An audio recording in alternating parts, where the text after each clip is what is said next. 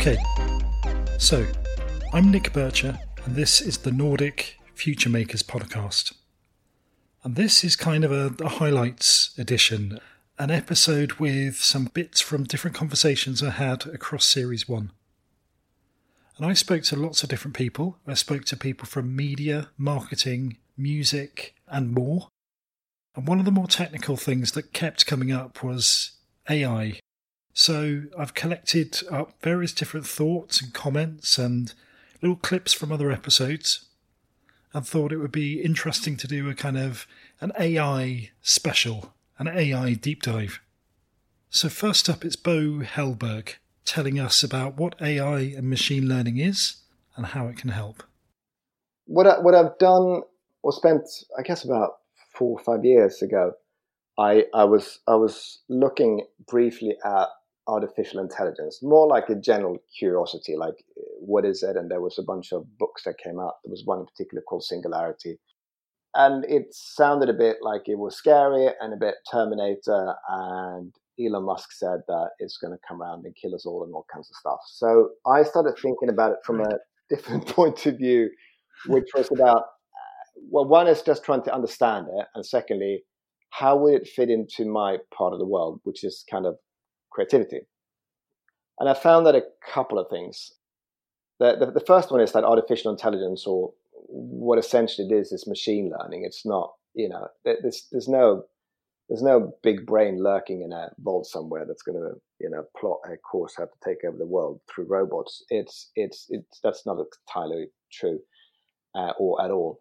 Um, machine learning is, is how you can teach algorithms to do things by themselves and how to figure things out.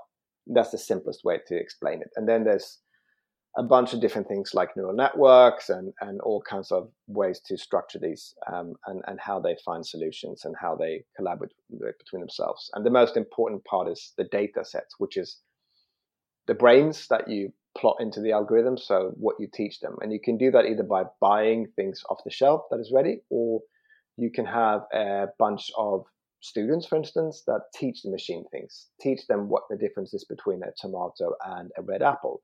So that when the machine shows you uh, an apple and thinks it's tomato, you can correct it. Um, that's kind of how you teach machines. And either you have a a ready-made kind of set of data that you can feed the machine so it knows how to tell the difference between a tomato and an apple, or you have to sit down and do the painstakingly labor-intensive work of going through it, which is how a lot of universities do it. But that's a long way to talk about uh, machine learning. But it's been around since, I guess, it came around in the 80s, but it got very expensive and there were some things that didn't quite work out to plan. Not so far that anyone died anything. It was more like it wasn't very effective and it was costly, and the processing power at the time was was not tremendous. In the 90s, it snuck into banking and finance. So today, for instance, a lot of the a lot of the financial work is happening through machine learning, which is pretty interesting. So there's there's not a lot of thinking going on by humans. A lot of the investments that you have in your pension pots or whatever and those decisions and how people are being and how the money is being moved around is happening through a piece of algorithm that makes those decisions on your behalf to optimize depending on what your yeah. thing is. Okay, so from what Bo has just explained, we kind of know that AI is not some evil kind of brain trying to take over the world. It's machine learning. It's the machines learning from patterns that they see in the data. So the next clip is from Daniel Kafer. So Daniel is the former head of Facebook in Denmark, and he told me about how this kind of optimization and artificial intelligence can help with media planning and advertising. So again, I think with artificial intelligence, it's really important to start simple. So there are things artificial intelligence can do better than, than humans. And this is not new to us. I mean, just look at TV planning. You might not even call it artificial intelligence, but you would have optimization programs telling you uh, simply, you know, the channel split that would give you the best reach and frequency for a campaign. And the planners wouldn't doubt that this would be the best approach to, to get the optimal campaign. And it's a bit the same now with targeting. Google and Facebook have so many signals on the consumers that they can do much more precise targeting than the, the marketer would be able to do. So a good example would, would be marketers trying to put the consumer to life by describing what that customer was like, saying uh, people who enjoy this kind of beverage would probably be modern people living in big cities, you know, in, enjoying movies in movie theaters or something like that. But but when you look at the actual data of who consumes this product, you know, the, the audience would be much less well defined. But here artificial intelligence can help us. So, you know, when, when you post the ad and you just let the algorithms uh, have a little bit of time to find out who actually convert, they will be much smarter than a human could ever be picking the right target group. So I think these are some examples where we can just go out of the way.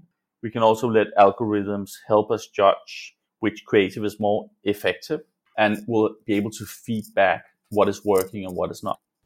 Okay. So that was Daniel talking about how machine learning and AI can help with, with advertising.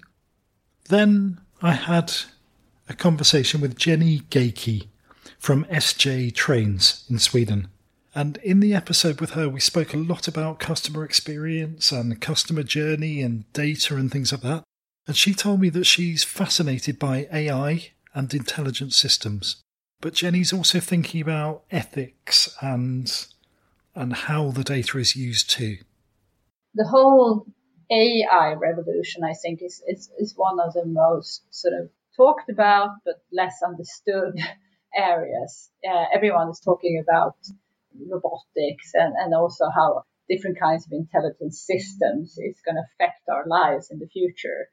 And uh, I think it's a really interesting area and an area that we haven't really grasped, any one of us, how big of the importance is going to have for everyone and how we're going to automate so many things that hasn't been really automated yet and how we're going to uh, have this layer of intelligence among us that is going to help us to to make decisions and, and uh, do uh, different kinds of, of, tasks for us and, and how we're going to predict uh, uh, different kinds of scenarios and, ha- and how we can uh, sort of use this collective intelligence that we have in a really smart way. So we need to talk more about that because there's also there's lots of hope around it, but it's also lot of discussions that we need to have about ethics and and how we can use all the data about us ourselves. And I guess if you are like me, you're already sort of you have data about yourselves everywhere, um, but you don't really know uh, who's using it and, and why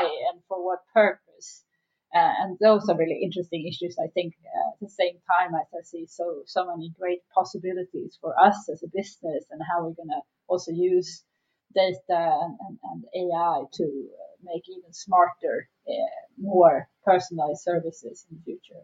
It is endless possibilities, and as, as the computing power still increases, and, and you can process this these amounts, uh, sort of massive amounts of data, you as I mean, we as an organization really need to build new capabilities to, to be able to, to harvest on, on, on these kinds of technologies. And I think that it's, it's a great opportunity, but also a great challenge for us. Okay. Then, in my first podcast, um, the very first one I did, I met an old friend, Lasse, from SteamRex to talk about AI and deep learning and how they power his business and its mobile car cleaning. And in this clip, you'll hear Lasse talking about how deep learning can solve what he calls the travelling salesman with flexible time windows problem. Our main focus here is to um, to try and have deep learning take over from Google. It doesn't. It it really doesn't know anything about traffic jams or anything like that, but it does have a, a, a data history and it keeps getting better because it keeps recording okay i estimated that this route would take 20 minutes but we can actually using gps and stuff like that see that okay it took 30 minutes. So it's constantly being it's constantly improving itself to guess this. Um, now to calculate this is an extremely complex problem involving a lot of math. Um, there is actually a term for it Uh, it's called the traveling salesman with flexible time windows problem. Um, and and it can uh, you, you quickly just run into another obstacle, which is that the server costs of crunching these mathematical jobs will also scale in a not very uh, um, very uh, sustainable way. So we've tried to look at how because deep learning is a buzzword and and so we're trying to say okay but how can we actually improve you know traditional deep learning with like uh, technologies like google tensorflow? How can we improve these to make our algorithms more efficient? Um, and we've actually for, for this uh, problem we are actually taking a cue from uh, three-dimensional graphics design. Um, when you have like and it can be your disney movie if you have Frozen, where you have snow kicked all around. These are these are lots of, of small particles that needs to be aware of where each other are and if they're influencing each other. Um, and there, there, there are quite a bit of research in that area. Um, and actually, our problems can be simplified immensely if we can figure out which kind of, if we have, we need to be at 10 addresses, but if we can find out which addresses are actually relevant to consider for each single car and then not just discard the rest and put them on another car, we can simplify this problem immensely. You, you could throw a problem like this uh, into a kind of standard Google TensorFlow work, but I think we are, are actually about 10 to 20 times more efficient because we can we are better able to to sort out what is really relevant to let the deep learning algorithms look at and what is not. Okay, and then to finish, Bo comes back again and tells us how AI can be creative and can it take the job of creatives and copywriters in the future? I mean, the world that I live in is not binary. It's very kind of gray zone storytelling. So, how does it how does it fit in? And I, I, I started finding a bunch of people who had explored this. So there's a there's a university in the US called Georgetown, and they have a piece of code called Scheherazade, uh, which is you know the, the, the woman from 1001 Nights who survives by telling a new story every night, and it's an algorithm that can write prose. And they've taught Scheherazade how to write prose over probably 10 years. As it learns through trial and error and from students on campus um, that study English literature, I presume, it gets better and better. And today it can actually write decent prose. It's it's you know, it's better than Dan Brown. It's not Shakespeare, but it is it is uh, actually half decent.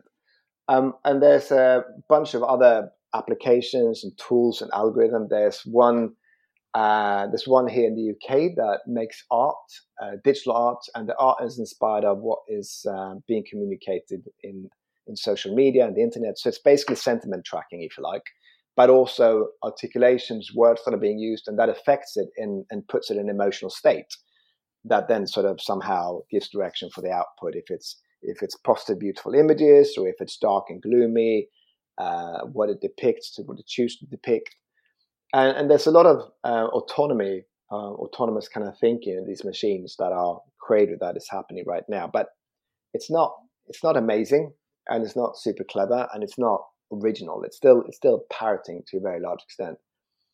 Um, so I did research on this one. I've talked about that one.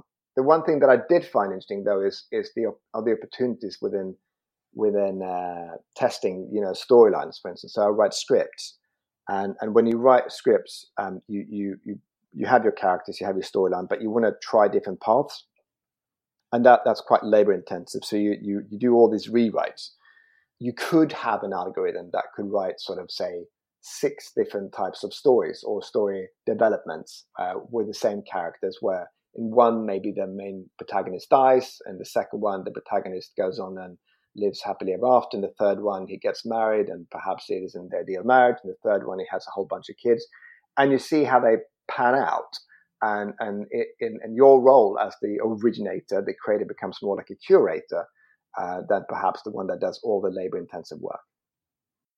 Okay, so I hope you found this interesting. You can check out the full conversations with Bo, Daniel, Jenny, and Lasse, and also all the other episodes are still available too. So, Series 2 of the Nordic Future Makers podcast will start shortly with another collection of amazing people who are pushing the boundaries of digital media, marketing, tech, startups, and culture. I hope you enjoy the podcast. I hope you will subscribe to the podcast, and I hope you will listen again in the future.